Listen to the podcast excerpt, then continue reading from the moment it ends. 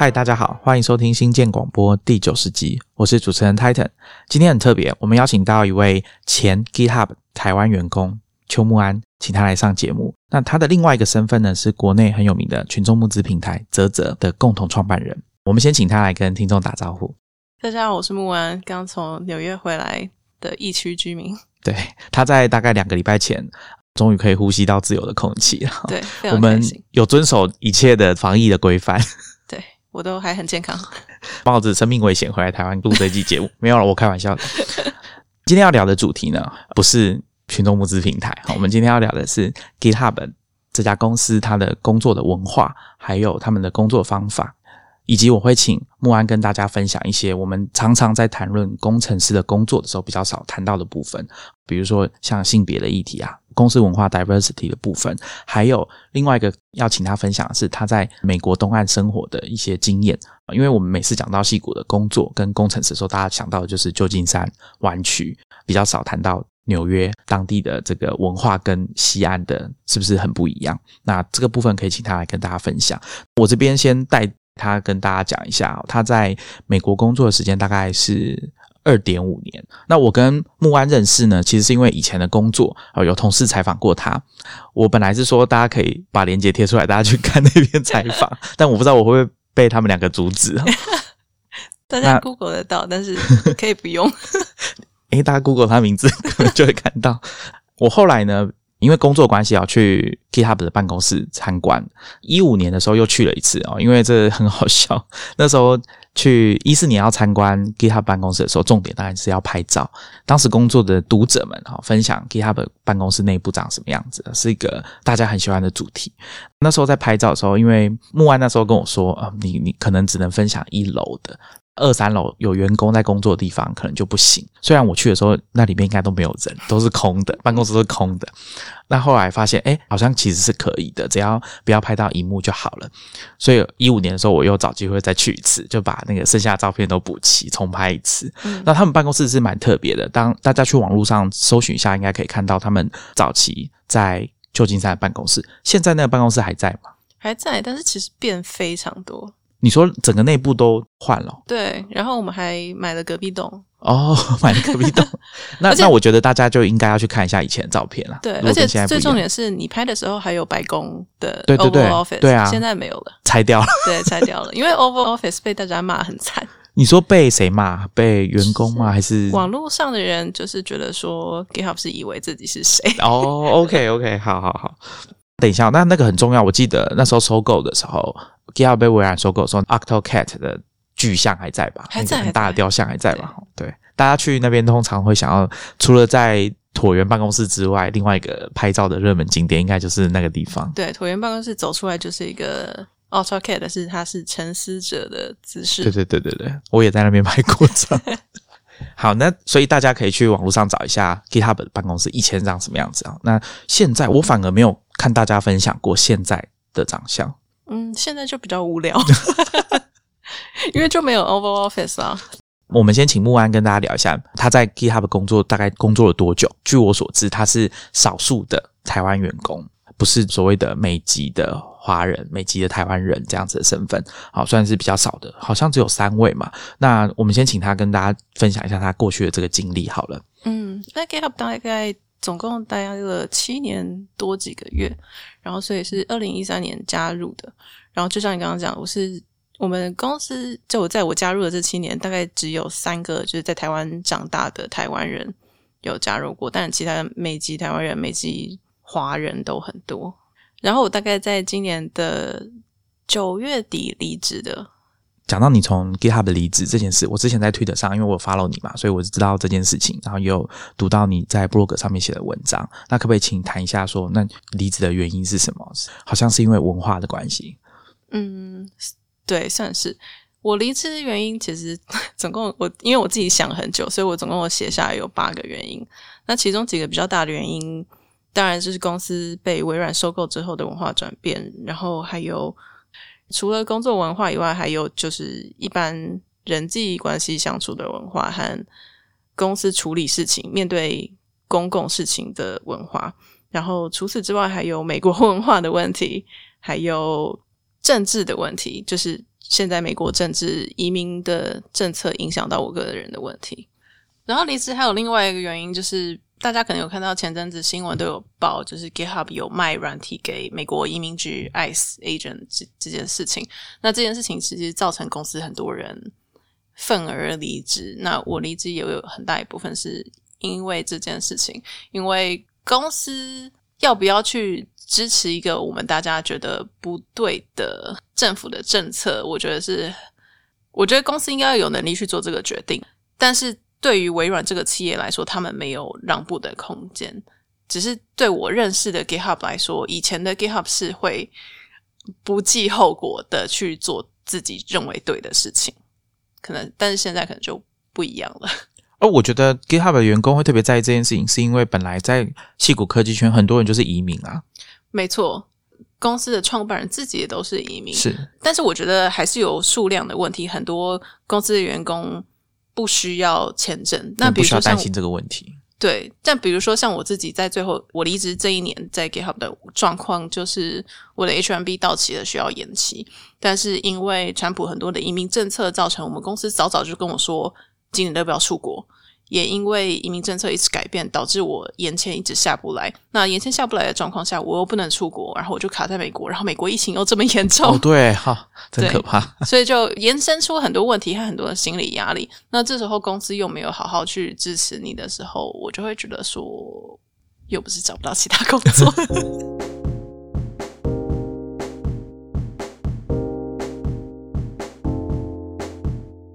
我想，我们今天要找木安来跟大家聊的这个主题，都是过往我们以前听到工程师分享自己在戏谷工作经验上比较少琢磨的地方，所以是我说今天的节目比较特别的地方在这里。刚刚有提到说，因为文化的转变，所以那时候在跟木安在聊的时候，我就想希望说他可以跟大家特别的谈一下，说他在 GitHub 的工作，二零一三年加入那时候的文化，然后一直到根据他的说法，后面还有经历过一个小小的转变，那一直到二零一八年被微软收购之后。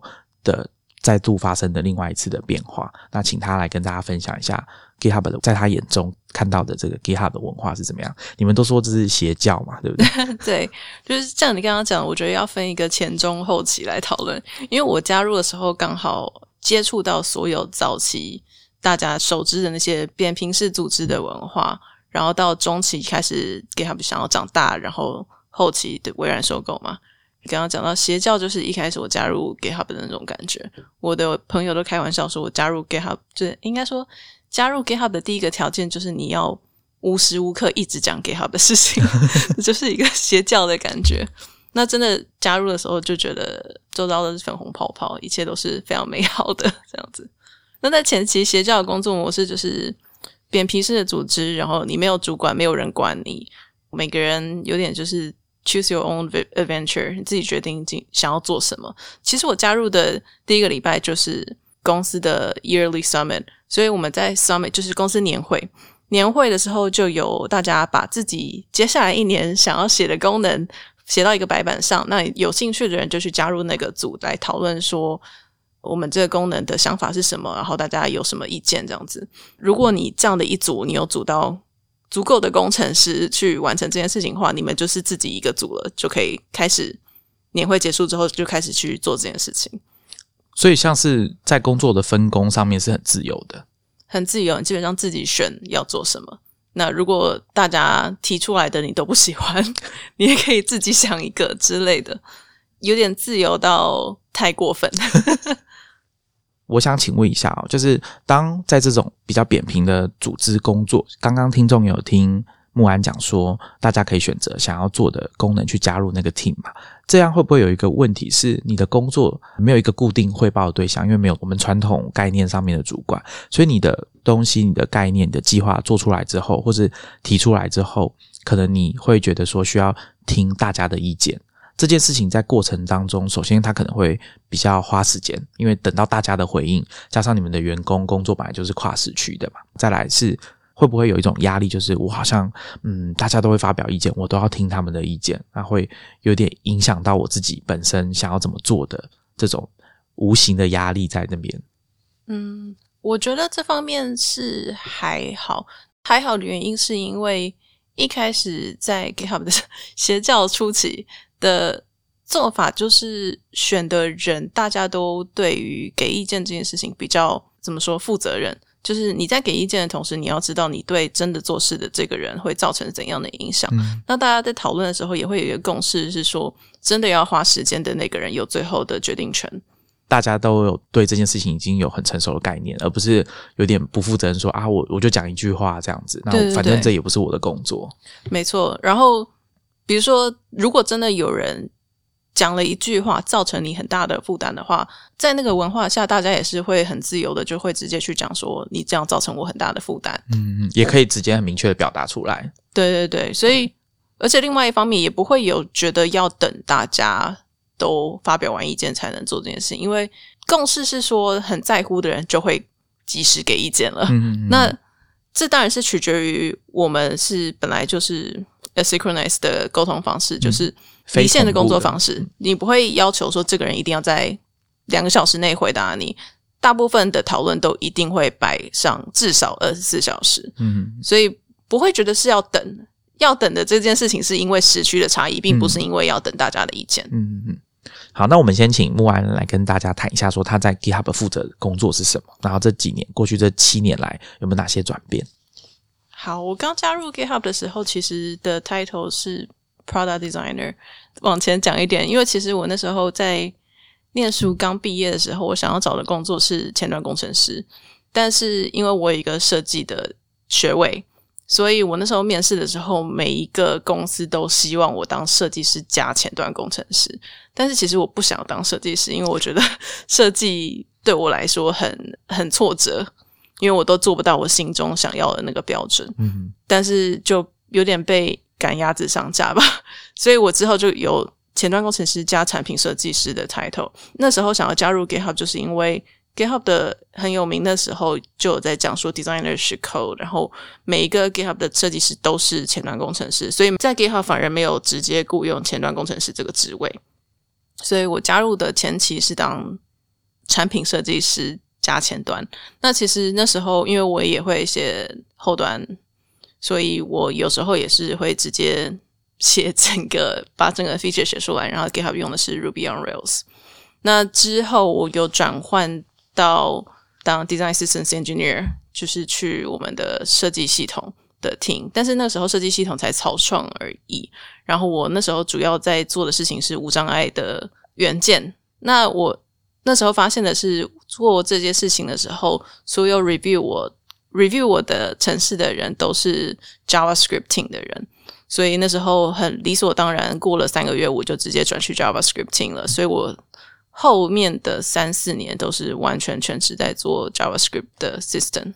你可以跟我们的听众解释一下什么是无障碍的元件吗？或者说什么是无障碍？在你们谈网站设计的时候，网页的无障碍功能，比如说每一个网站都必须要用键盘，不需要用滑鼠就可以。达成每一件任务这样子，还有一些无障碍有很多标准要符合，比如说网站上每一个下拉式选单、每一个对话框和每一个基本上要互动的元件，点了按钮会出现什么东西，都需要特别去设计。说，比如说 Screen Reader 会怎么去读这段文字？你的按钮如果只有一个 icon 符号的话，那这样 Screen Reader 要怎么去跟盲人讲说这个按钮是干嘛的？是。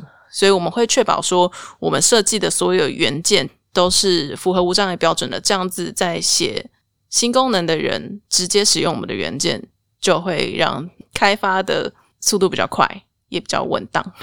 所以应该是说，要照顾到各式各样使用 GitHub 产品的人。对。然后我那时候有点是自愿去做这件事情的，因为我加入之后就看到我们 GitHub repository 里头有很多无障碍相关的 issue，没有人要做，所以。就像我刚刚讲的，有点大家很自由，自己选要做什么，我就自己选了这件事情。我过去几年观察科技公司对这件事情的重视，好像有逐渐的在提高。可能有一些稍微比较有规模的公司会开始雇佣 accessibility 的专家来协助他们去审视他们的产品是不是有符合这些规范。对，逐渐有，但是非常的慢。比如说，像今年初的时候才刚爆出来，Twitter 的无障碍。Team 只有一个人，而且那个人是他自愿做的，因为他们前阵子开了一个 voice memo 的功能，然后就被骂到爆，因为他们没有及时 transcribe 的功能。嗯嗯嗯然后，所以 Twitter 无障碍的负责的那个人才跳出来讲说：“呃，其实我们只有我一个人，大家不要骂那么凶。”但是这反而让大家更生气啊！Twitter 这么大的公司，居然没有人在负责无障碍，嗯对，好吧，那这样的确不能说 有在进步。对有在进有在重视。对，很多公司会有无障碍的 statement，讲说我们在乎这件事情，但不代表他们真的有花钱去做这件事情。所以你后来都一直待在 JavaScript team 吗？还是说有去做更多你感兴趣的后端的东西？我是一直待在 JavaScript team，但是其实我们 JavaScript team 比较特别一点，我们 JavaScript team 其实还蛮全端的。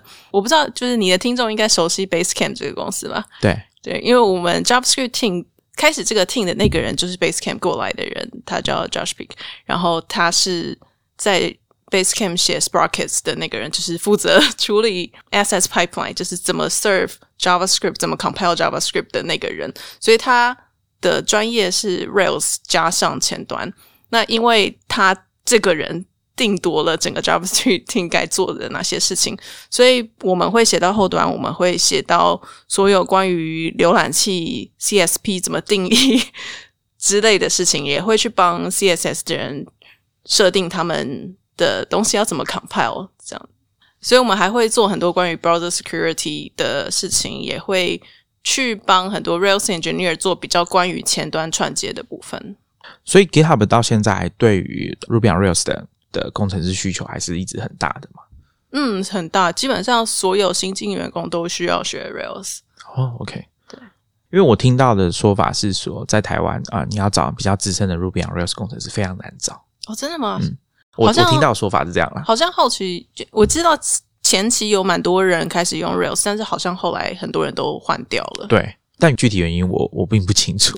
我也不知道，但我知道有些公司，像比如说像 Twitter 好了，他们早期是用 Ruby on Rails 嘛，后来也换掉了。当规模变得比较大之后，他们好像也换掉了。但还是有很多大的公司是用 Rails，像 Shopify 也是，嗯，嗯然后 Kickstarter 也是，Kickstarter 算大公司吗好像不算，Shopify 是的对。Shopify。我想就文化或者是说工作方式再多问一些。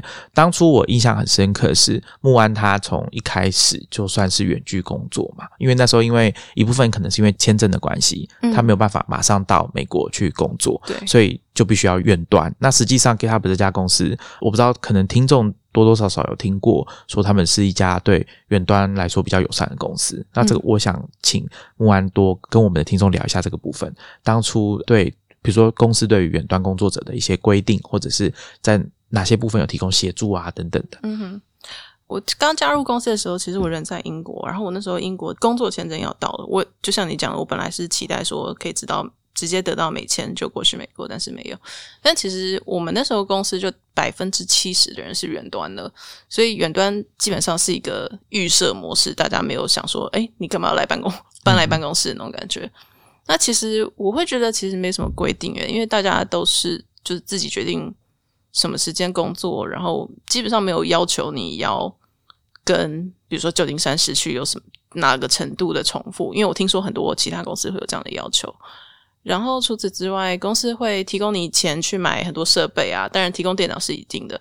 但比如说，很多人都有吓到说我在家里有一个专业录 podcast 的麦克风，但这是是因为公司也会提供说你在 video conference 的时候音质要是好的，对，当然，画面又是好的，所以他们就是都会付钱给你买这些东西。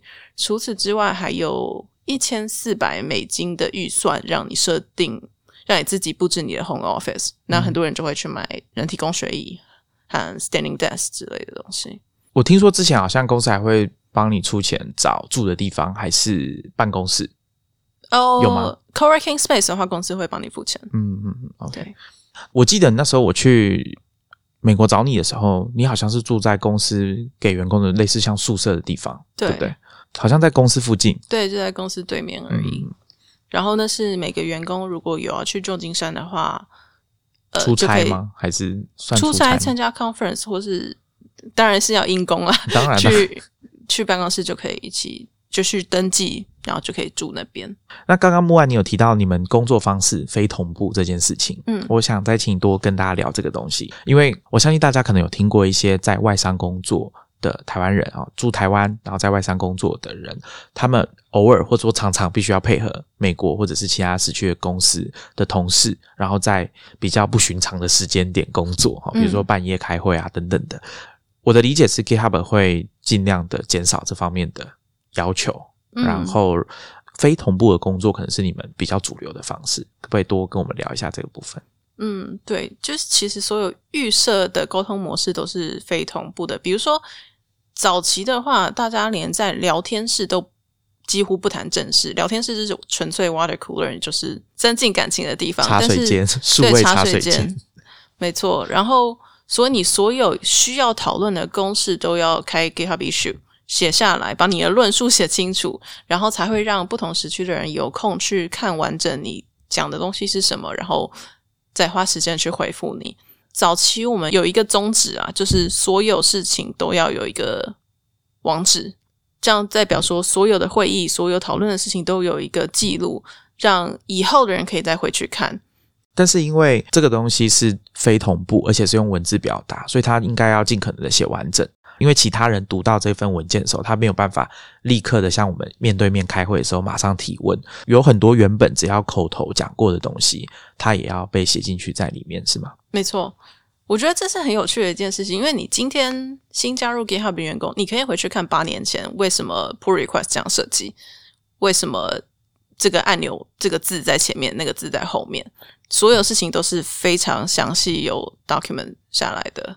我觉得这个是这是 GitHub 很特别的地方，而且我觉得对于刚刚木安讲到新进员工会有很大的帮助的原因是在于，之前我跟 Lawrence 在跟大家聊 Notion 设计的故事的时候，其实有谈到早期那两个创办人很辛苦的跑去日本在做 Notion 的 prototype 的时候，他们。做法是用 Figma 在画 Notion 的设计，他们的特点就是狂用 Figma，所有的设计都不删掉，画过的都留下来，数量跟工作时间就很多，然后又很长，导致 Figma 的人都觉得说这个使用者怪怪的。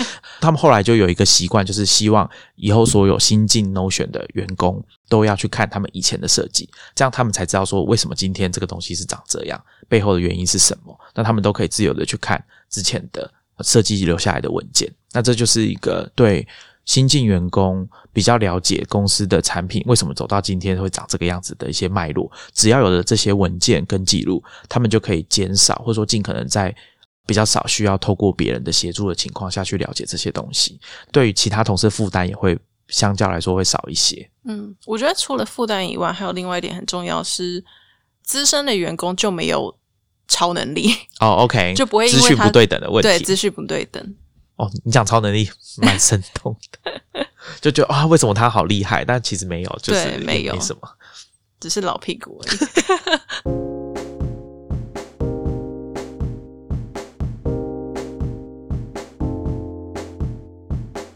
刚刚有讲到你们沟通的方式，正式要开 issue，那闲聊在聊天室。嗯，但你说这是一开始的时候嘛，对不对？对，还是后来有没有一些变化吗？后来有些变化，因为比如说我们前期的聊天室是没有 DM 的，你不能直接反映，所以所有事情都要公开。对，我觉得这跟前面那个我讲到不同步的做法很有相关，因为我们所有不同步以外，所有的讨论都是公开透明的，所以你不会有比如说 C level 才能知道的讨论，没有，大家都可以看到，只是。你要不要去参加那个讨论而已？那聊天室也是一样。今天如果要问一个问题，你就要在公开的聊天室问。当然，很快就会有人碰到说啊，我觉得我这笨问题很笨，我不要在公开聊天室问。我觉得这可能是我一开始觉得最难适应的事情。那后来你怎么解决这个问题？就是硬问。哦，就硬问，直接在公开就问了这样子。对，因为你试了几次，就会发现其实很多人可能有同样的问题，或是你问了之后，那个人也说：“哎，其实我不知道。”之类，就你本来以为应该很懂的人，也不知道。那这样可能大家就可以一起去找问题的答案。所以，GitHub 他们的文化的一部分有包含，就是说啊，没有什么问题是笨问题这种说法吗？当然，当然要做这件事情，还有另外一个很大的重点是，你要知道说，DM 就是 Direct Messaging。是会打扰别人的事情，那所以要不要打扰别人的那个标准应该要很高哦。我懂，或者是说你本来的预设就是别人不会马上回答你。嗯，对，在聊天室问公开聊天室问的好处也是有二十人个人可能会回你，你不是只逼一个人，他不回你就没有答案了，这样子。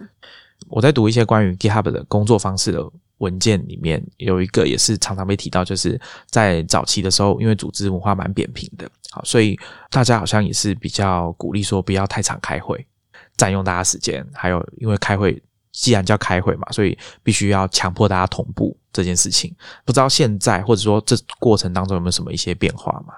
现在当然越来越常开会，但是早期基本上我不会开会，诶，完全一个礼拜的就是行程是空的，大部分人都是这样子。那你真的要开要要邀请人家去会议的话，是非常困难的。嗯嗯嗯，大家就会问你说为什么 agenda 在哪里？所以有一些规则嘛，就是比如说，如果你要发起一个会议的话，你必须要遵守，呃，不是说要符合某些条件，或者说才可以。开会这样子，你一直提到规则，就是其实大家很自由，没有规则，这些都是当然说其实也不好，因为就是所谓的都是潜规则啦，嗯，都但是这个潜规则不是没有人会去逼你做这件事情，而是你会比如说你问 GitHub 的十个工程师，十个人给你同样的回应，但不代表说他们都在 follow 同一套，只是大家有这样的共识。那共识就是你要开会的话，你就必须要有。会议要讨论哪些事情，你要写清楚。那今天为什么需要这三个人加入？因为大家可能就会直接问你说：“你讨论这个主题为什么需要我？”之类的，不会说今天某一个人决定六个人要去开这个会，大家就乖乖去了。大家都会挑战说：“不需要我”之类的。刚刚木安讲的这件事情，我觉得有一个类似的状况，是我记得之前听 Basecamp 的两个创办人在。直播的时候有谈到这件事情，就是他们有一个文化，就是公司里面内部大家不共享行事历，所以你永远不知道同事什么时候有空。这样的好处就是没有人可以随时。说哎，我看你们三个都这个时间有空，我们来开个会。没有这种事情，所以他的用意可能就是说，你要尊重每个人的时间，即便是他们自己也都不能说直接去 booking 大家的时间，然后叫你要怎么做。那我知道的话是有一些公司的员工，大家会看得到各自的形式里，比较知道说什么时候有空。那当然一开始的利益就是希望说，至少在约时间，不用光是一个会要等大家回复要等两天之类的。那但是反过来讲，坏处就是那看起来。好像掌握那种开会的权利的人，就可以很快的说把大家都招起来，我就不需要管说你现在是不是真的有很重要事情在忙或什么的。嗯这个可能就是我觉得算比较特别的地方啊，跟 GitHub 这样子的公司跟一般台湾我们习惯的这种工作环境、工作的模式差别比较大的地方。还有一点就是。在大家都会去看别人的行事力之后，就是随着文化转变开始发生这件事情之后，你就会发现很多工程师就把他整个礼拜都 block 起来。哦，对我有听说过这一种。最近 Julie 有跟我分享一件他看到新新的产品嘛，叫做 Look Busy 啊，就是他会想办法帮你产生看起来是很真实的行事力的活动，然后让你放在行事力上面。嗯，没错。比如说，像我有些听上的同事，我就会说，就是我们可能要约什么时候开会，就是我们一对一的时候，我就会说，哎，但是你周三都没有空。他说，哦，你可以啦。哦，所以，所以这有就是说啊，比较熟的话，可能对对对，但是对其他人，他是要阻止其他人随便抓他的时间去开会这样子。所以可以理解成说，在 GitHub 工作的所有的员工，他们其实。对自己的工作时间的认知是说，这东西是很宝贵的，我需要专心的工作，而不是随意的被拉进去一个我不知道那是什么样要干嘛的会议，然后花掉我工作的时间。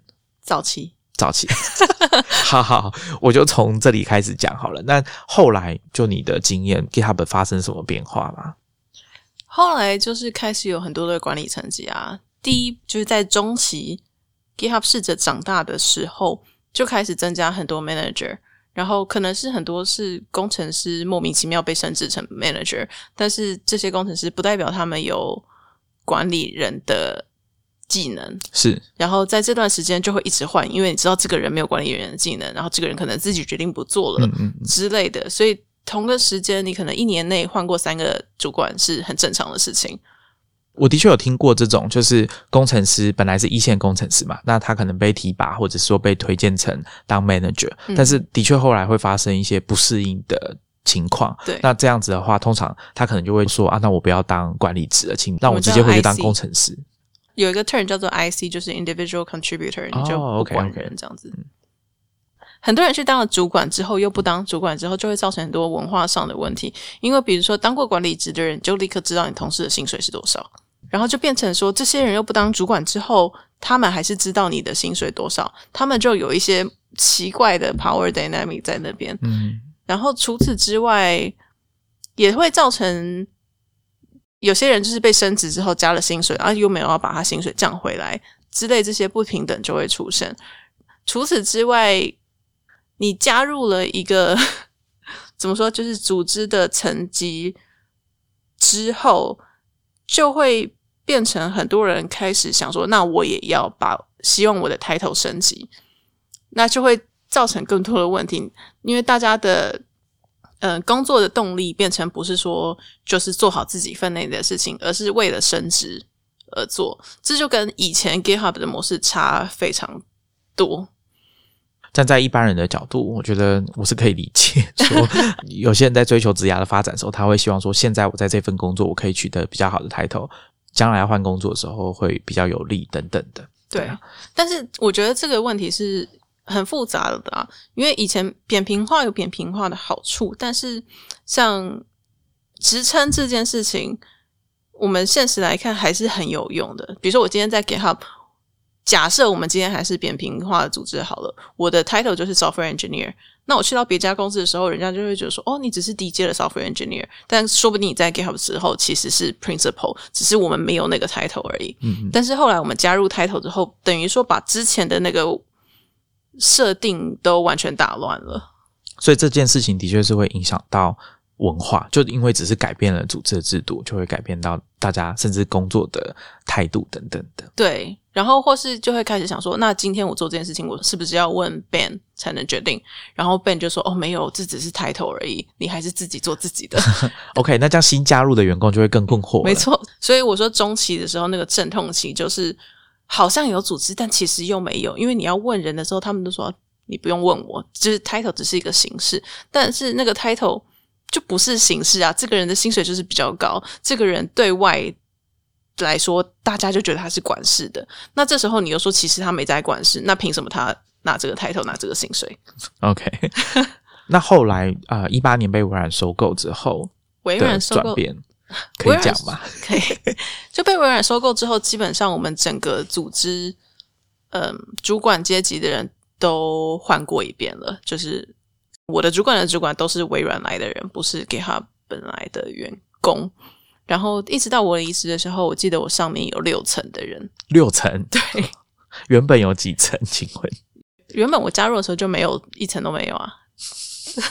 那大家可以理解这个差别了吧？就是六层，对啊，而且是一直换，就我可能从三层变成四层，然后又变成三层，又变成六层这样子。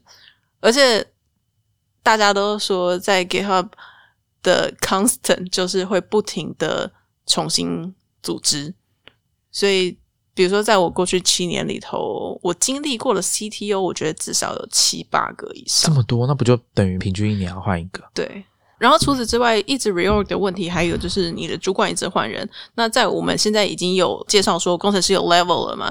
那你有 level 就代表说你要想办法往上爬。那你要往上爬的话，你主管一直换人，要怎么往上爬？因为新的主管不知道你之前做了什么事情，然后每一个新的主管，你要重新跟他解释说我在做这些事情，然后我其实在这件事情做了很多，但是新的人不知道啊。那你可能好不容易解释完之后，又有一个新的人来了，那你要怎么办？在你刚刚讲这个状况下，难道以前保留的那些东西，包括 GitHub 你的 commit 那些都没有办法在这个时候派上用场吗？你觉得新的主管会去看那些东西？哇，尤其是不止你的主管是新的、啊、，CTO 也是新的啊、那比如说你 senior 到 staff level 工程师的升职都是 CTO 要定决定的。那 CTO 他下面有几百个 engineer，那他要怎么知道你之前做了什么？这种应该就是。我想做组织研究的人就会跟你说，这就是有层级的好处嘛。你就是把工作分散出去，让每个中阶主管告诉你下面发生什么事情，由他们来决定。这样子，上面那个人就不用花几百倍的时间去处理这些问题。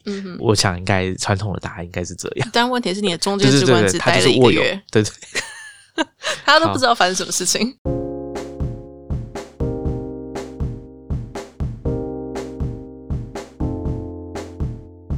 那不然，请问你在二零一三年加入 GitHub 的时候，有没有遇到过什么挑战？你后来怎么调试，或者说怎么去适应这家公司跟他们的文化，还有他们工作的方法？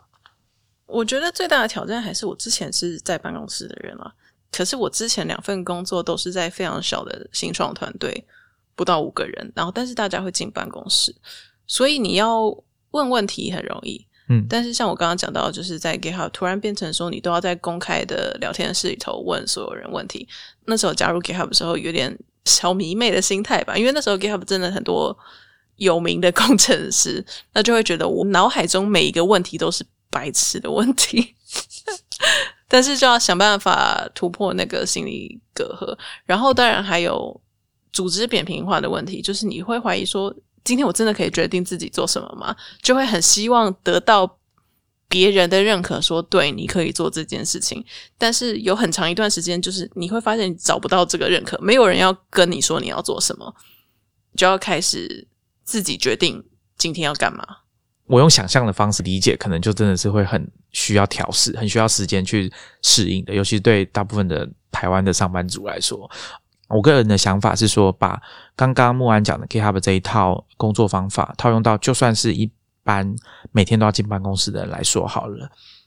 我觉得这样工作方法对团队来说，应该也是有正面帮助的。不是说你想到什么问题，马上就去问你隔壁的那个人，你应该是先想清楚，然后看是要用文字的方式写下来，然后请对方有空的时候再回复就好了。因为我自己的经验是，有些人会因为同事发讯息给你，发一封 email 给你，那他会有那种我要赶快回的压力，不然别人可能会怎么想？如果今天发讯息的来的人是你的主管，那那个压力就更大。所以有些公司，我看我听有些人分享，他们也会说啊，因为你他知道自己是主管，所以也不应该随意的去问别人问题，或者说问底下的人问题，或者是大家要有一个共识，就是说。在某一种程度的问题是不需要被马上回答的，他就是应该要等到有空的时候，或者是大家觉得适当的时机。大家知道有一些工作，不管是工程师或是创意工作等等的，都是需要高度的专注力，所以被打断那个 flow 的时候，其实是不要说对个人的损失好了，对公司来说应该也是一种损失。嗯，所以在这个工作模式上，有个很大的重点是，你就不能被卡住。就比如说，你今天在做这件事情，碰到一个问题，你真的没办法做下去，你要想办法找到别的事情做。你要学着把这件事情放下，哦然后等到有人嗯 block 你，你再继续这样子。那后来，呃，微软收购 GitHub 之后，对你来说，除了管理阶层的频繁的更换之外，那还有哪些部分你觉得造成很明显的一些影响？我觉得沟通上的影响很大，变成公司是比较多上对下的沟通了，比较少平行的沟通，也几乎没有下对上的沟通了。所以他们下令，然后你做事情，大概就这样感觉。比如说，我们之前公司内部有一个 Team App，很像公司内部的 Facebook，然后所有员工都可以上去 PO，比如说自己小孩生小孩，或是离职员工会 PO 告别文在上面。但是这个 App 在微软收购之后就把它关掉了，然后取代它的是一个员工不能自己 PO 文的地方，啊，所以就是一个公告栏，对，这样子广告栏。OK，没错。然后除此之外，以前 GitHub 每个礼拜会有一个 All Hands 全公司的会议。那当然你也是要不要加入自己随便，但是比如说公司就会越来越常在 All Hands 上面发表重要的事情，那变得说会逼得大家必须要参加，或是以前 All Hands 就会有匿名提问，大家都可以直接在上面问说、呃 CEO 最近做的这个决定是怎么样的是决定这样子。但是微软收购之后，也是说不能再匿名提问了，说 CEO 要实名，你也要实名。但是这个是没有逻辑的事情，因为之所以要匿名，就是因为员工要保护员工嘛。所以我觉得以前是一个很有信任的环境，因为以前 GitHub All Hands 也是有曾经资料被流出去过，那你会觉得说，哎，被流出去过，那有什么好信任的？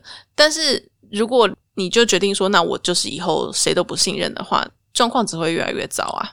你有观察到说，因为改成这样，问问题的人变少，或者是什么的？绝对啊！哦，OK，很比如说我自己就不会去问问题了，嗯，或是我会找我的白人男性朋友帮我问问题。通常他们在公司的地位比较稳，朋友比较多。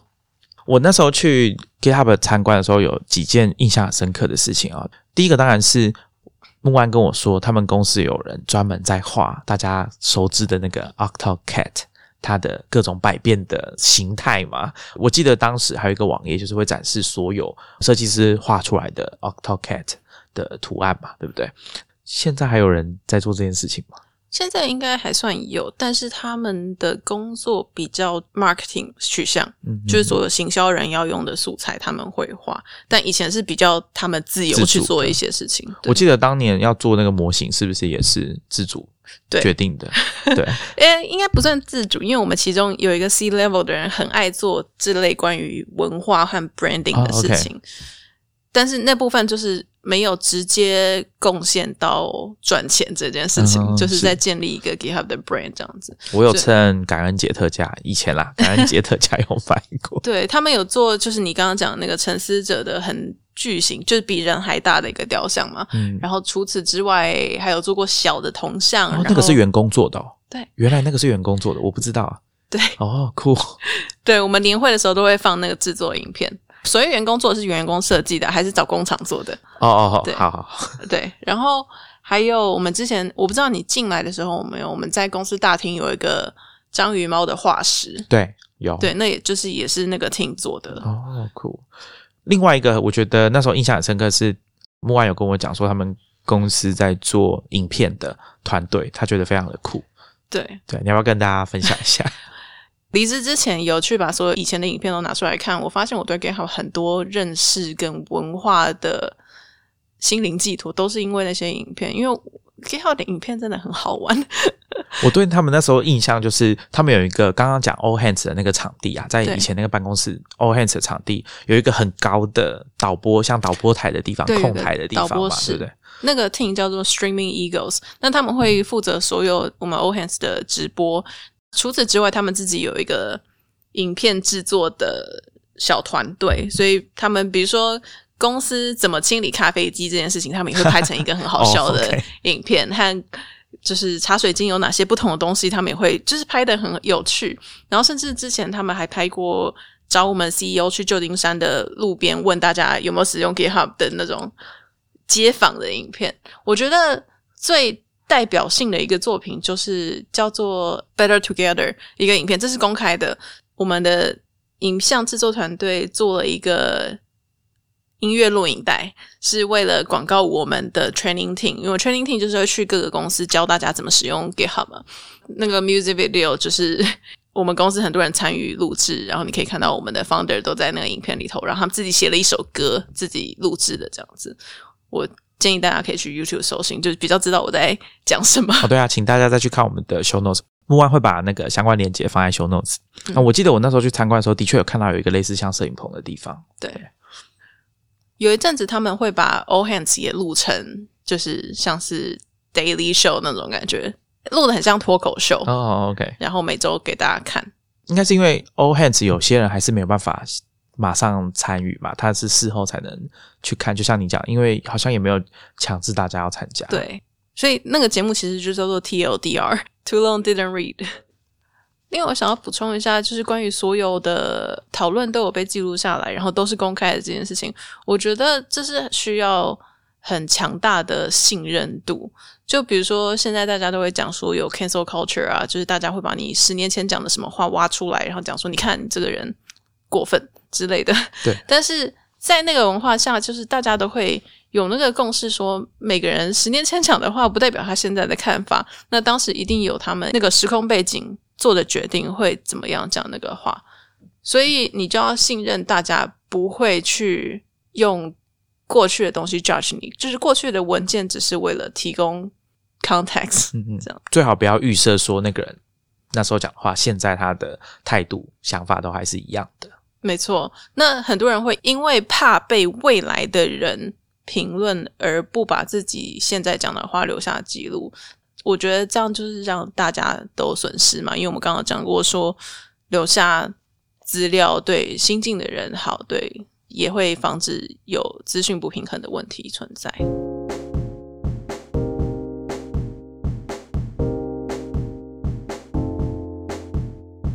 刚刚我在听木安讲。他在发问的时候会请朋友帮忙。那那时候他讲了一个我们在平常在谈话不会这样说的哈，白人男性啊这件事情，我刚刚听他讲说，就是觉得哎很特别哦，因为之前在聊天的时候大家不会这样讲话。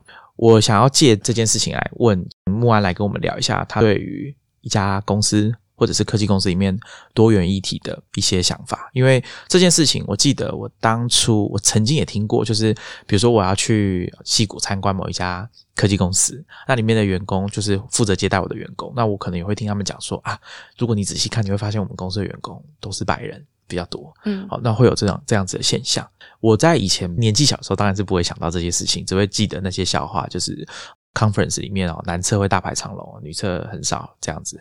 那后来呢，陆陆续续开始对这些事情比较了解之后，就会知道说啊，有一些议题其实是应该要被重视，但比较少被谈起的。像印象很深刻，是我读到 Kara Swisher 啊，这个大炮型的记者，他曾经写文章骂过 台湾科技公司啊。他那时候其实就是好像是在讲雅虎吧，哦，就是在办开发者类似骇客松的活动的时候，那找找人来跳舞啊，在工程师。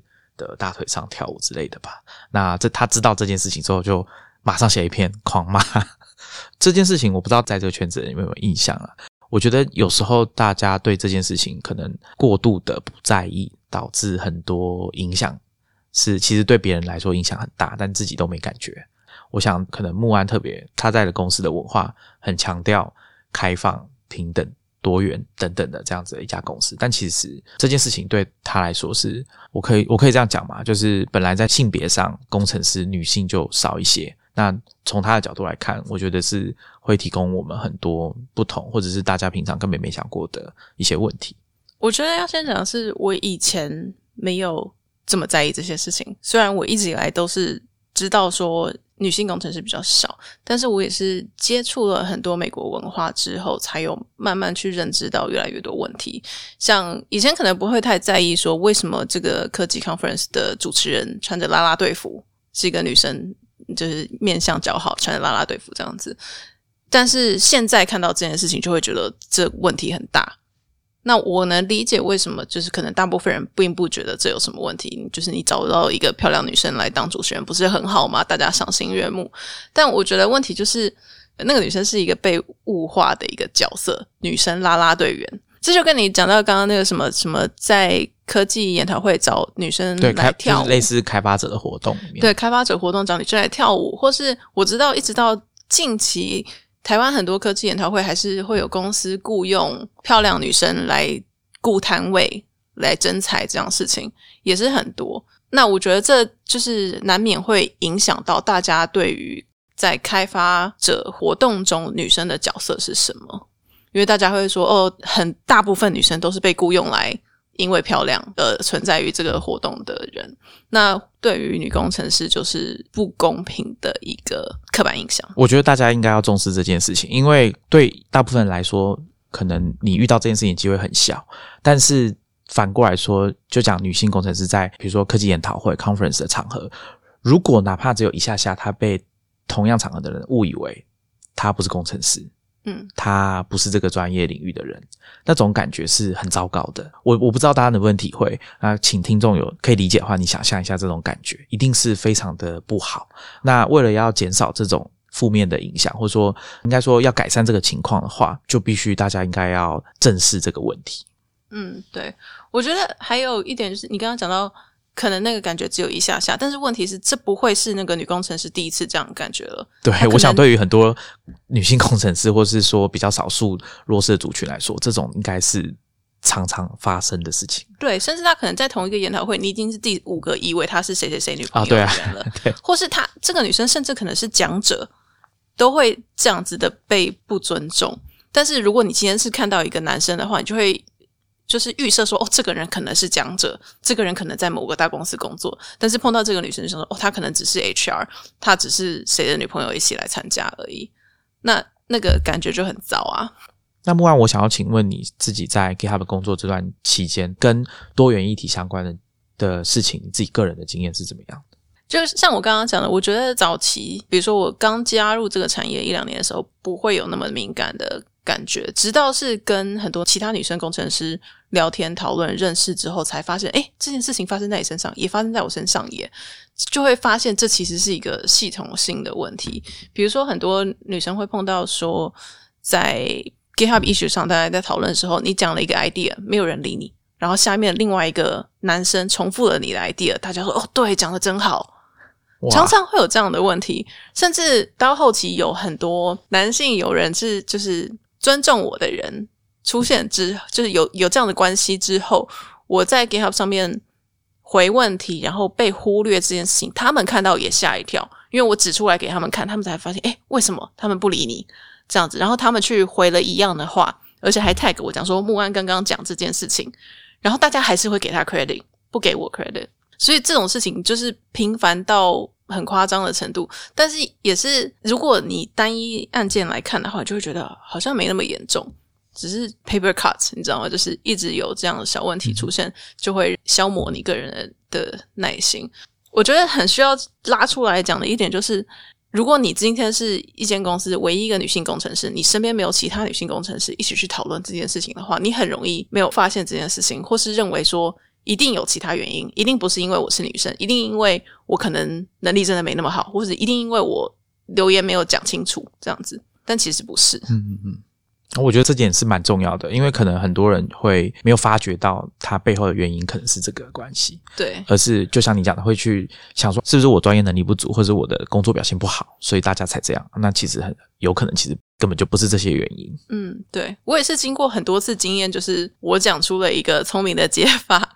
被忽视，然后别人再重复我讲的话，才发现，哎，所以我讲的是没错的。我自己也是这样子，才有慢慢治疗自己怀疑自己的症状。那感觉应该是很不好。对。然后除此之外，其实我在 GitHub 一直以来，我所在的团队里头，我都是唯一一个女生。这其实是蛮糟的事情。就是公司其实有很多强的女工程师，但是大家都分很散，大家可能都是自己厅上唯一一个女生这样子。就像我刚刚讲，你身边要有另外一个跟你相同背景的人，才有办法去确认说两个人的经验是不是因为这样子的原因有造成什么后果这样子。那像你刚刚讲说，很多时候女性的工程师会是团队里面唯一的女性，不知道 GitHub 有没有做什么事情，或者说有没有什么方法可以改善这个状况？因为这样显然是会影响到这些女性工程师在公司工作里的待遇嘛，就是受到的对待的方式。很多年前，一四年吧，就有开始做必要的 diversity and inclusion 的面试，是其中一关。那那一关你没有过，你就不能被雇佣。多元与包容的，对对对。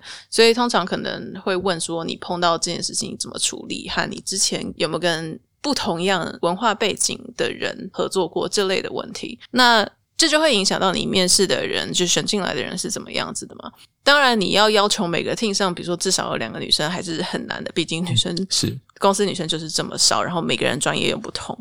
但公司比如说会有其他的方式去支援呃女工程师的群组，比如说我们自己有一个自己的私聊天室，然后自己也自己办过一个 woman engineer 的年会，所以大家一起去就聚到旧金山，一起聊大家的经验如何，那让大家有一个比较。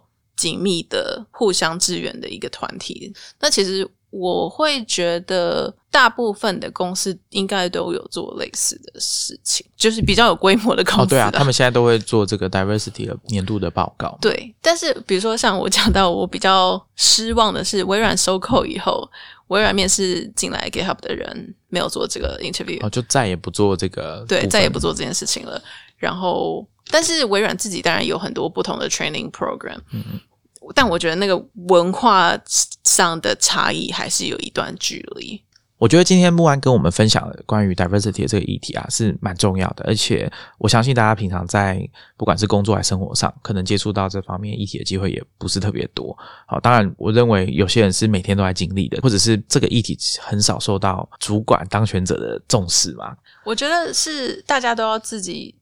教育自己啦，因为很多事情是你碰到，但是你不知道去怎么形容这件事情。有一个 wiki 叫做 Give Feminism，那里头就专于在讲科技业的女性碰到的问题，那什么样的状况，你用什么样的名词去解释它？比如说像 privilege，你要在什么样的的状况下可以使用，就是比如说 cis privilege，或是、或是解释像 microaggression 这些名词去解释你碰到的事情，就会比较能够分门别类，比较能够去了解发生在自己身上的事情。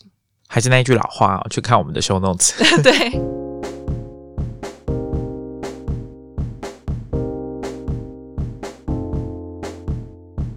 好，那接下来呢，我想要请木安跟我们聊聊看他在纽约工作过去这两年半的时间，他的一些观察。但是在那之前，我要先问木安一个问题，就是说，既然 GitHub 可以远距，为什么还要去美国，然后待这么长的一段时间？我会去美国是因为我觉得我在 GitHub 待很久了，应该要换工作了。对，然后因为换工作的话，要找到一个可以让我全球远端的工作是很难的。嗯嗯，所以我才想要去美国。不然我其实那时候在台湾、在英国远端的生活过得还蛮好的，自由自在。那其实我去纽约也是继续远端，那差别只在于说我人在美国有美国签证，换工作比较容易。嗯嗯但是我后来也没有用。那本来我这个签证去美国是应该要去旧金山的，但是我跟他们要求说我想要待在纽约。之所以会这个做这个决定，是因为我之前就是前面待 GitHub 的这这五年左右，常常去旧金山出差嘛。然后我之前也在 Mountain View，就是 South Bay 那边住过一阵子。然后我对那边的印象不是很好，那主要是在于说那边的文化很单一性嘛，就基本上你出门，比如说在餐厅隔壁坐的人都会是工程师，或者在 pitch 一个 startup idea。嗯，那我觉得那样的文化，老实说蛮无聊的。你、当然不要这样讲，有些人说不定觉得说，哇，这真是创业者的圣地啊！我觉得是有好的地方，就我觉得久久去一次取暖很不错，就是那是一个大家都很重视你的工作，觉得你工作就是最重要的事情。但比如说我住到纽约之后，大家不会这么长，不会拿工程师这个身份来当自己的标签，大部分人就有其他的兴趣，或是周遭的朋友都不是工程师，所以他们反而会觉得你为什么要一直聊工作的事情，嗯很奇怪。但是在旧金山一直聊工作的事情，反而变得很正常。那我不喜欢那种感觉，毕竟我自己就是比较喜欢创意产业的朋友。你在纽约的时候，你观察到，应该你还是有认识一些在科技圈工作的朋友嘛？嗯就是同行的意思。那你对他们的观察是，他们的行为举止，或者说他们的对这件事情的态度，是不是跟你在旧金山观察到的是很不一样的？对，我就觉得的确很不一样，就跟我刚刚讲，大家不会这么以工程师的角色为傲，就是大家都有非常多个面向了。那甚至你有时候跟一个人聊天聊很久，才发现，哎，你也是工程师哦，哦这样子而不会是第一件事情。就比如说在旧金山，我会觉得好像你介绍新朋友认识说，哦，他在 Slack 做什么 DBA 之类的事情，但是在纽约这件事情反而非常的隐性，就是一份工作，那没事不用一直拿出来讲。我印象中，好像其实美国文化不是都会跟人家讲说，不要太谈工作，问对方工作上面的事情。但是我我觉得啦，我个人感觉在旧金山没有不聊工作这件事情，当然还是要看你的生活圈。是，那问题是我不是在旧金山生活的人，所以我当然每次去都是为了工作而去，所以难免会聊到工作。当然，我有一些朋友，比如说像你知道那个之前我在给他们的同事，嗯当会计师的那个同事，嗯他的生活就多元很多，认识很多哦不是工程师的人。但是我觉得，因为我自己是工程师，而且我去那边是为了工作，我就没办法很难去躲避掉这一块的东西啊。哦，那木安，你还会想要再回去美国吗？再回去那边工作？短期内不会，因为其实我去美国之前我就不是很喜欢美国了。那去了只是就是确认了我对美国之前所有的想象。我必须说，这是比较让我有点意外的答案了，但可能我自己没有经验。对啊，我以为可能有一些工程师会觉得去那些地方对他来说是很适得其所的的地方，比较容易发挥自己的长才，或是做到自己想做的事情等等的。例如，创业者喜欢去戏谷，像这样子的感觉。我觉得这绝对是对的。我刚刚讲说我去美国是为了换工作嘛，那其实那是一个比较直接的讲法，但另外一方面就是职业发展。那我觉得我在美国的二点五年，绝对帮我的职业发展帮了非常多忙。那是我在台湾做不到的事情。虽然大家都说远距工作很多事情都是网络上处理，但是我觉得，就像台湾人讲的，就是见面三分情。然后还有你在同时区能够接触到的人也很不一样。比如说，我在美国的二点五年认识的业界的人，应该是我在台湾去旧金山出差的方式能够认识的人多至少两三倍。而且认识人都真的是在专业领域上在同一个地方工作的人，反而创造出了更多的。人脉跟连接这样子是不在那边没有办法达到的事情，所以我能理解大家为了工作、职业发展想要去美国，我觉得那是不可否认。我觉得世界上甚至没有任何一个地方可以取代那个链接，因为我之前待过英国，也有很多朋友在欧洲，但是。世界就是不一样的，当然是要看你取决于什么。比如说，用什么角度去看这件事情？对，像比如说，你今天就是想要去被 venture capital 投资的话，那我会觉得你真的好像一定要去美国。但是，像我前几天跟一个朋友聊天，他想要做有序的 IOT 计划，那我就会觉得，哎，瑞典不错之类的。所以，科技就是还是有很多面向。那如果是为了 IPO 赚大钱，那你去西谷这样子，我会这样觉得啦。我想问一下，我这个刚刚之前都没有谈到，你觉得如果要总结，用一句话总结你在 GitHub 过去七年来的工作，你你觉得你会怎么讲？就是一个邪教的历程啊，就是一个邪教历。好，我就用这一句当标题好了，就是一个邪教的历程。我觉得一开始 GitHub 就是真的很特别啦，就是我是。真的，我觉得有点无条件的在为这间公司工作。那当然，很多人会讲说，这就是新创产业要骗你的事情，就是把你人生都骗进去。但是，我觉得我的收获很多啊，我没有觉得我到被占便宜，因为我真的学到一个很难得到的经验。好，那讲到这个，我就会想要问你说，你在 GitHub 工作这段期间，还有包括开文化对你的。影响是什么？其中一个我想要先问你的是 emoji 这件事情哦，因为我从以前哦看过你在 GitHub 上面的专案，还有 pull request 等等的，有一部分就是跟 emoji 有关嘛。然后请你跟大家聊聊 emoji 这件事情。呃，我就很喜欢 emoji 啊，但是我要澄清一下，emoji 是讲就是真的 Unicode define 的那些 emoji，不是 Slack 的 custom emoji。因为我刚刚在跟。木安讲说，我们之前在电子报选了一篇，跟大家分享说啊，Slack 员工怎么用 Slack 的文章，然后里面有讲到说，emoji 是非常重要的。那邱木安那时候就马上指出说，不行，可是我不认同这个刻字化的 emoji。对，刻字化的 emoji 不是 emoji，我是基本教育派。对，我觉得这点很重要啊，我就很喜欢 emoji。然后，比如说我在 GitHub 第一次我说我加入的那个礼拜那个年会的时候，我们中间有一个。Hackathon 的 day，然后我就是那天就做了我的第一个 emoji 专案。之后，其实你现在去网址打 emoji dot github dot com 是连到那里哦。哦，cool。然后，但是对我就很喜欢 emoji。然后，因为 emoji 也在开源的世界认识了非常多业界的朋友。比如说，像你应该知道，Monica 是一个在 Google 的。工程师，我们也是因为共同对 emoji 的热爱变成好朋友。那除了 emoji 之外，好让你觉得说你对 emoji 的热爱获得大家的找到很多同好之外，在 GitHub 工作跟开源文化还有哪些对你来说个人上有什么影响？我想你可能就很难接受说啊，完全不能远距，不能非同步工作，然后不能东西都不公开的资讯不公开的公司，你可能就没有办法在这样子的组织工作了吧？对，没有办法。而且我个人就是非常相信 Open Web 的概念，就是我觉得网际网络和网页的好处，就是因为所有东西都是公开的。那我觉得资讯不应该被锁在某一个平台或是公司里头，因为那就失去了他们本来的意义在。像我有一个小故事，就是我一开始我觉得如果没有开源的话，我就不会加入 GitHub，因为我对 GitHub 的。第一次接触是因为我前面两间公司有在用 GitHub，但是我在第二间公司工作的时候，曾经有一个机会，我们用 Twitter Bootstrap 这个 framework，我不知道你知不知道，在是一个 CSS 的算是 component library，是。然后我们在用这个，然后我发现了一个 bug，但是那时候我的公司老板就很不相信我会发现 Twitter Bootstrap 的 bug，因为 Twitter Bootstrap 是 Twitter 的人写的，就觉得我们一个小公司，你一个。Junior developer 凭什么发现这样子的一个问题？但是我后来就有送 pull request 去 Twitter Bootstrap，然后 Twitter Bootstrap 的作者一个是 at Fat，一个是 at MDO，然后 MDO 那时候加入了 GitHub 工作。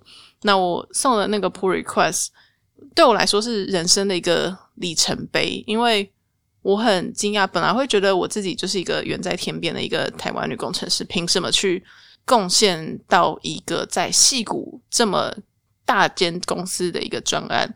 但是这让我理解到，说开源软体消除了很多障碍，让大家只要你今天会写程式，你就有办法去贡献，不管是世界上任何人的专案这样子。然后我送的那个 pull request，后来他们也有 merge，然后一直到我去 GitHub 开始面试之后，MDO 也面试我，他也跟我说：“哎，我记得你有送那个 pull request。”对我这感觉应该蛮特别的。对，就是一个很神奇的经验呐。所以我会很鼓励大家都去做开源，但是我觉得。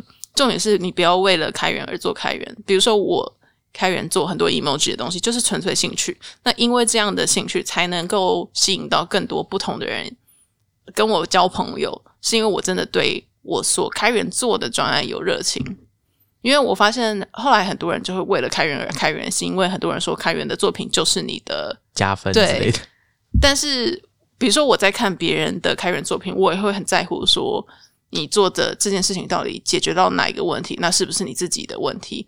因为如果是为了做开源而开源的话，很容易你就做了一个世界上没有人要用的东西啊。嗯，那我再问一个问题啊，你在美国工作过去两年半的时间，如果你不平常如果没有在工作的话，你都在做什么？我都在打电动。我是一个重度的 PS Four 玩家，PS 阵营的。对对对，不玩 Xbox，也不玩 Switch 吗？呃，Switch 我很少，我是到动森才有开始玩，但现在已经很快起 game 了。对，我记得之前好像在某一家科技公司的地位万圣节，有人就扮演说到现在还在玩动森的人。对，没错。但我身边也是有人在继续玩动森啊，还做动森 podcast。好，我我没有那个意思要嘲笑说现在还在玩动森的人，我自己根本没有玩，我才不敢说什么嘞。对，我在 PS 上面玩很多多人游戏啊，这是比较大家不常。常见的，因为大家都是用 PS 玩单人游戏哦。那其实我在 PS 上面 打电动的朋友都是 GitHub 的同事，这样子好像还不能说完全跟工作无关了哈。哎，我们就不会聊工作啊。像比如说我在玩 PS 上面玩 Overwatch，就是我一个 team 上的同事跟他的表姐表弟，敢说工作就色他，也没有，因为他表姐表弟就不是科技圈的人，所以我们就完全不会讲科技圈的事情。我想，既然你是 PS 阵营的，我话一定要导入到。请问你现在买了 PS 五了吗？买不到啊，谁来帮我一下？对啊，如果有人有管道的话，虽然我们现在录音的地方在三创，三创大概也买不到，太过分了。如果有人有管道的话，麻烦去 Twitter 上木安秋去找他，跟他讲 DM 他。谢谢大家。或者是你被另外一半强迫转手卖掉的话，你也可以找他。对对对，五百手。好，那我们今天很高兴请到木安来跟我们聊他在 GitHub 的工作，跟里面工作的方法，还有文化对他的影响，还有一些我们平常在谈戏骨科技圈工作比较少谈到的话题。好，谢谢他来上我们节目。那我们今天就跟大家聊这边，我们下一集见，拜拜。谢谢大家，拜拜。